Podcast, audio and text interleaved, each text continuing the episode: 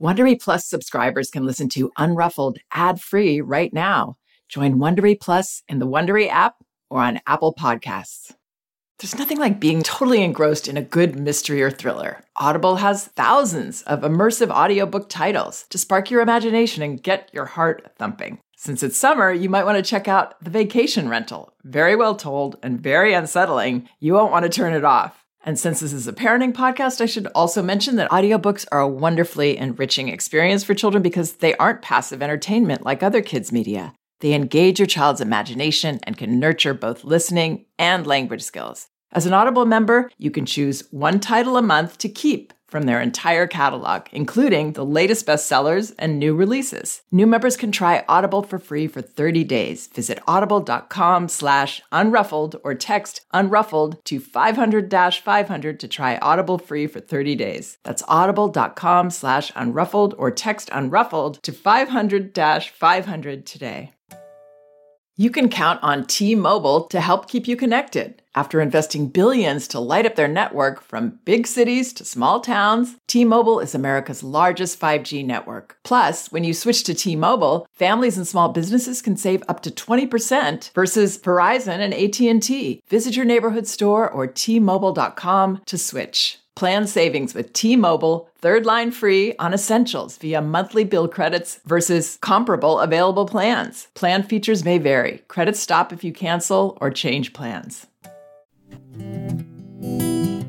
Hi, this is Janet Lansbury. Welcome to Unruffled.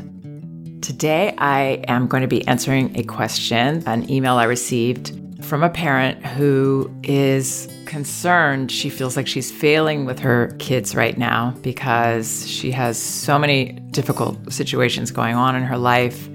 She says, How do I mitigate damage when I can't stay unruffled right now? And I'm going to be offering some perspective and hopefully helpful practical advice. Okay, here's the email I received. Janet, how can I mitigate damage when I can't stay unruffled right now? 2020 was brutal. We moved across the country into a house that made my husband ill. My mom had cancer and accidentally moved into a meth house. We buried family members. My best friend's marriage turned abusive. I started working again. And also, there was a global pandemic. I'm not okay. I'm on my phone too much and I snap easily. We don't have enough needs nothing time. And I don't have the resources left to remain unruffled when my kids do kid stuff, even though I used your methods to great success in 2019. I can see this is a me problem, or, well, a world problem, but it's not my magnificent kids' fault. I'm doing my level best to restore myself sleep, marriage counseling, getting my medical stuff checked out, friend time. But the kids can't wait a year for me to get it together. Do you have any advice for surviving in the meanwhile? How do I make this time of failure less bad for my kids? They only get one childhood.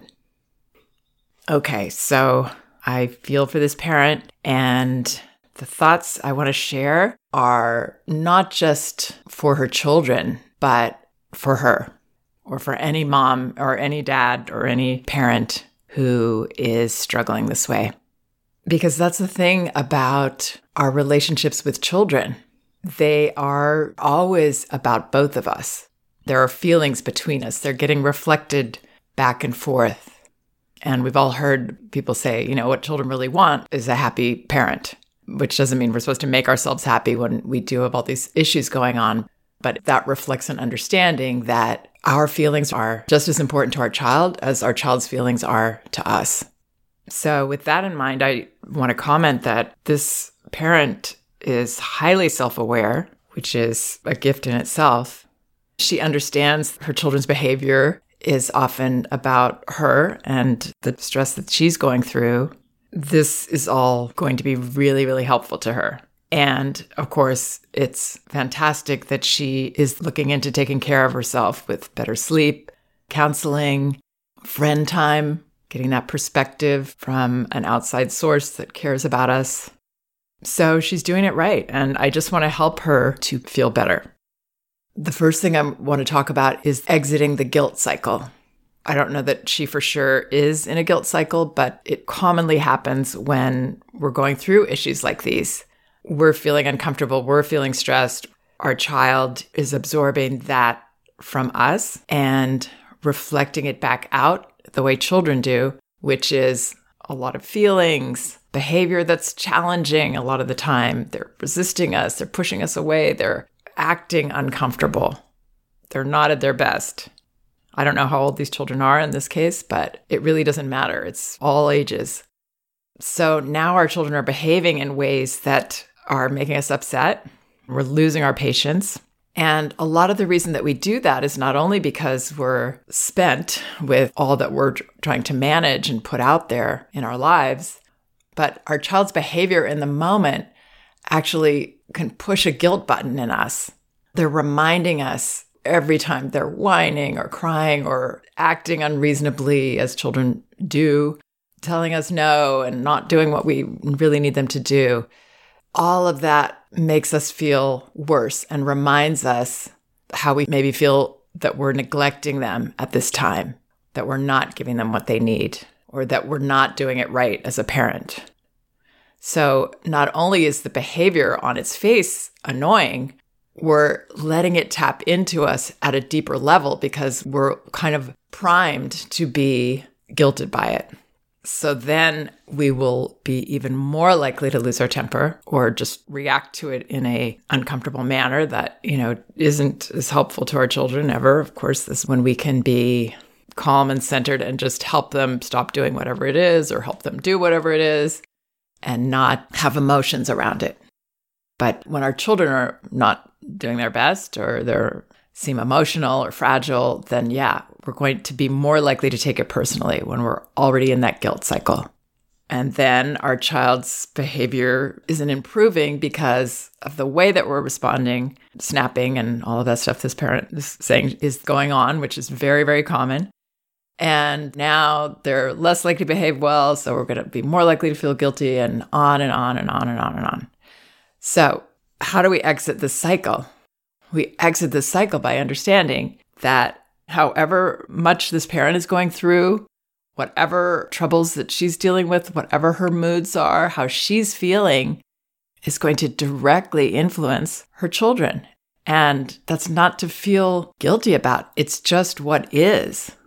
As his parent says, first she says it's a me problem, but then she says it's a world problem, but it's not her magnificent kid's fault. So, yeah, it's just what's happening in her life. Acceptance of that can be helpful.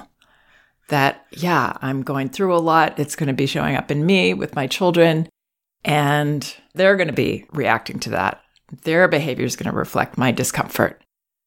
So, normalizing this for ourselves instead of going to that other place, that extra uncomfortable place of, this is all my fault and I'm messing up and my kids are unhappy and they're not good kids, or however we might see that in the moment.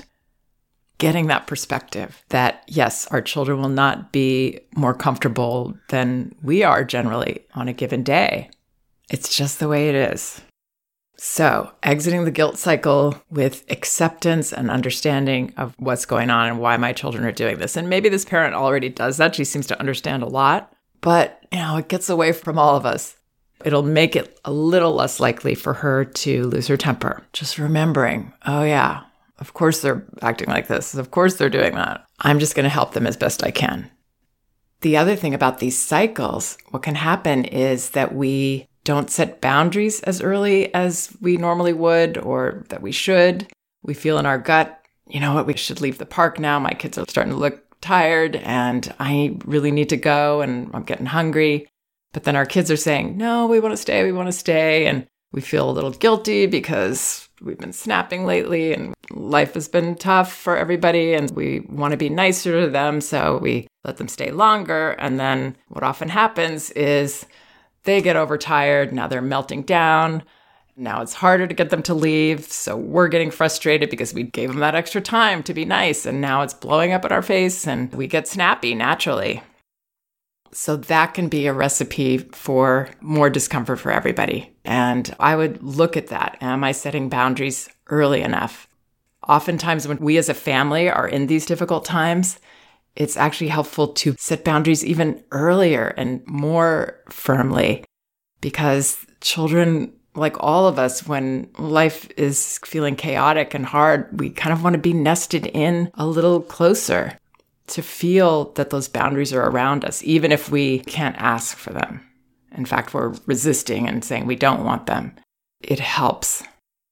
And then when we do get snappy or lose our temper, repair. It's always the best thing.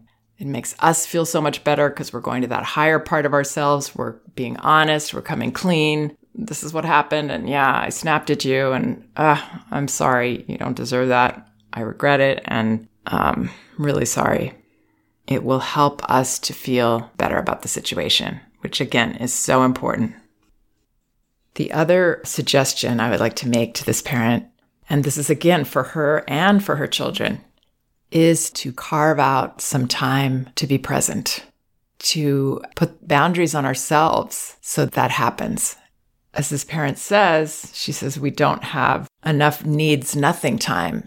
So Magda Gerber has two kinds of quality time that she recommends. One is wants something quality time, and one is wants nothing quality time. That's what she called it. Those were her terms wants something quality time is what I've talked about a lot, which is when we're caregiving, when we're changing diapers with a baby, when we're giving a bath, when we're helping our child to bed with bedtime rituals, brushing their hair, or helping them to brush their teeth. Mealtime is another one. Those are the times that Magda recommended. We put everything else away, unplug the phone. Well, that was in the old days. but putting your devices away, clearing that space just to be present, not try to be lively or be entertaining or teaching our child something, just be available. Because these are naturally intimate times with our children that we can take advantage of. So, you know, if a parent is working outside the home or she's busy doing other things, then it won't be maybe every meal or every bath or every toothbrushing or every band aid. But when she is available and she can put other things away, she takes advantage of those opportunities because those will anchor her relationship with her children.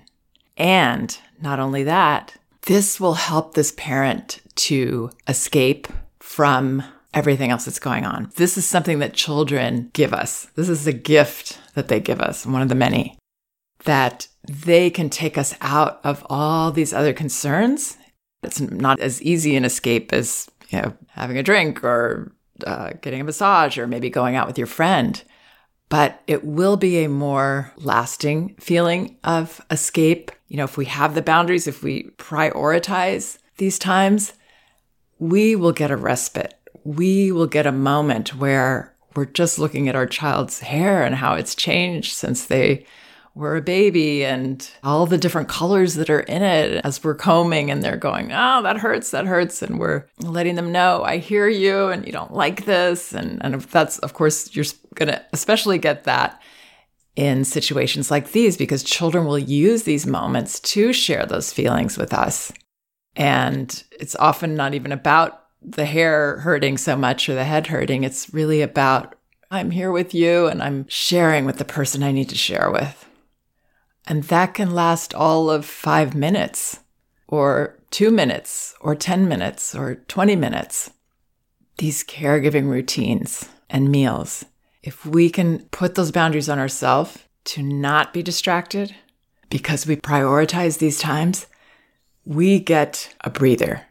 And this is why you'll hear, or you will maybe have experienced, how we can be going through a very dark time but the fact that we have a child means we have to keep going. They give us that perspective. Life goes on. I'm here.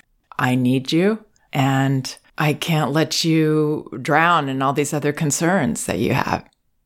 So we have this opportunity to escape. Also, when this parent says, How do I make this time of failure less bad for my kids? They only get one childhood. Yes, it's true that they only get one childhood, But we only get one moment as well. We only get what's going on right now. We only get this time. So it's not just for our children, it's for us to ground ourselves in the moment whenever we can. Do it for you, do it for your child and you and your bond.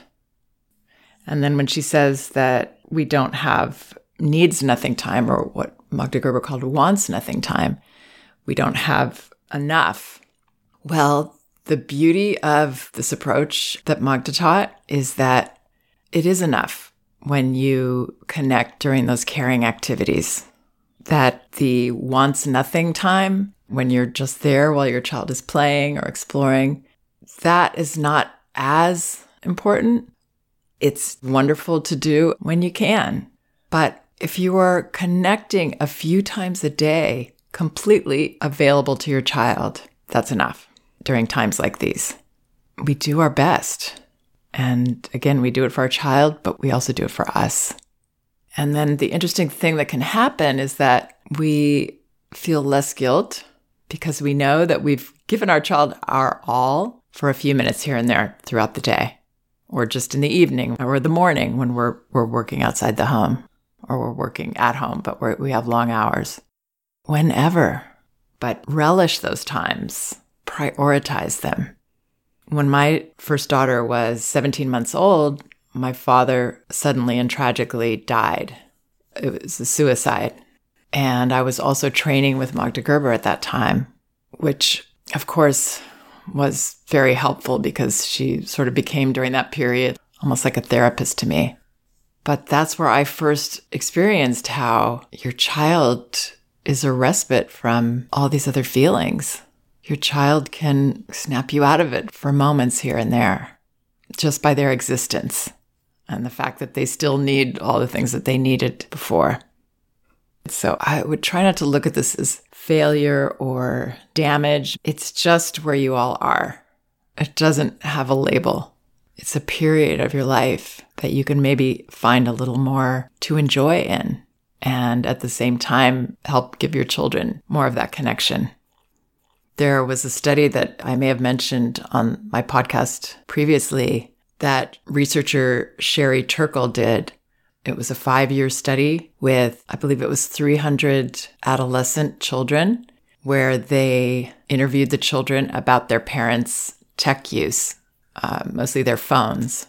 And the result was that children were far more bothered than they were able to express to their parents. They were not comfortable expressing how much it bothered them that their parents were constantly on their phone.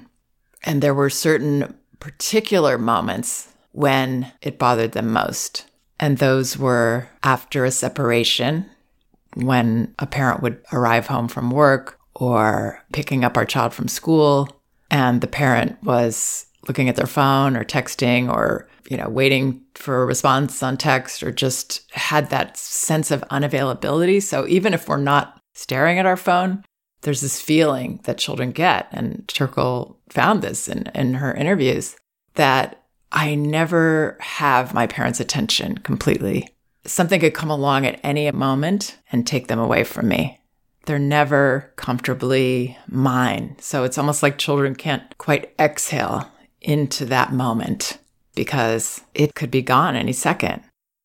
The other two times, according to Turkle's study, that children were particularly sensitive to their parents being distracted were meal times and when they were doing their extracurricular activities, like a sport or a lesson where they were applying themselves and kind of trying to perform those skills, that they really appreciated their parents' full attention at those times. So Anyway, it's an interesting message about priorities, and it really follows the caregiving advice that Magda gave. And believe me, I know that being fully present is challenging, but it's important to give children that message once in a while. And it's been my experience that when we do that, we enjoy it more as well. And we feel good about ourselves, that we've made ourselves put the phone away and if we can't do it in those times, maybe we have to make a call, or maybe there is something that we need to do during those caregiving times or those transitional times, then we acknowledge because we know that this matters to our child. So we say, Oh, I can't wait to say hi to you. And I'll be with you in one moment. I just have to do this one thing. And then we're going to connect. Or I can't be with you for your bath tonight, sweetie. Daddy's going to do it. I really wanted to, but I'll be there to take you to bed. Again, we're being honest. We're letting our children know that we know that it matters and that they can trust us. And it will make us feel more like heroes during these hard times. So I really hope some of that helps. Please check out some of the other podcasts on my website, janetlansbury.com. There are many of them, and they're all indexed by subject and category, so you should be able to find whatever topic you might be interested in. And both of my books are available in paperback at Amazon No Bad Kids, Toddler Discipline Without Shame, and Elevating Childcare A Guide to Respectful Parenting. You can get them in ebook at Amazon, Apple, Google Play, or barnesandnoble.com, and in audio at audible.com. Actually, you can get a free audio copy of either book at Audible by following the link in the liner notes of this podcast. Thank you so much for listening and all your kind support. We can do this.